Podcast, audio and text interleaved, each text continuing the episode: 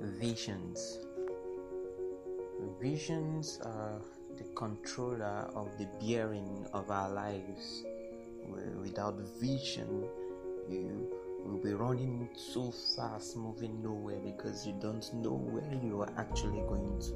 All you know is that you're moving. But when you know where you're actually going to, you tend to know the directions by, by where you are going to. But when you don't have visions, you tend to be moving so fast without direction. It's as if anywhere you are being pushed to, you follow.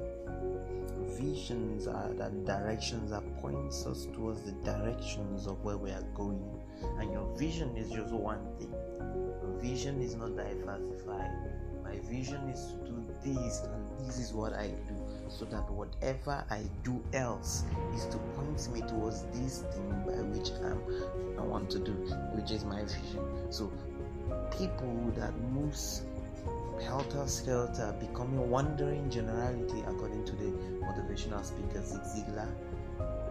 They, they are not people with visions. You see, vision focuses you on one thing so that every other thing you do will point you to that direction.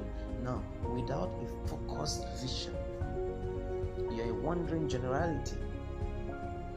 But if you want to be a meaningful specific, you need to pick up one thing, you need to find out one thing, which is that one vision, that one goal that you're pressing on to get.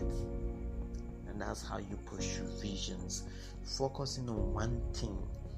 You see, people want to carry thousands of loads and think that they will still run effectively. No, the, the rate by which you run with one thing isn't the same with the rate by which you run carrying multiple things.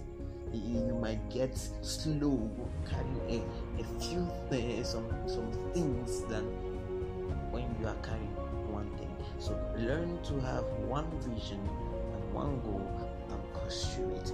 Hold on to it. The Bible says it will speak one day. Thank you.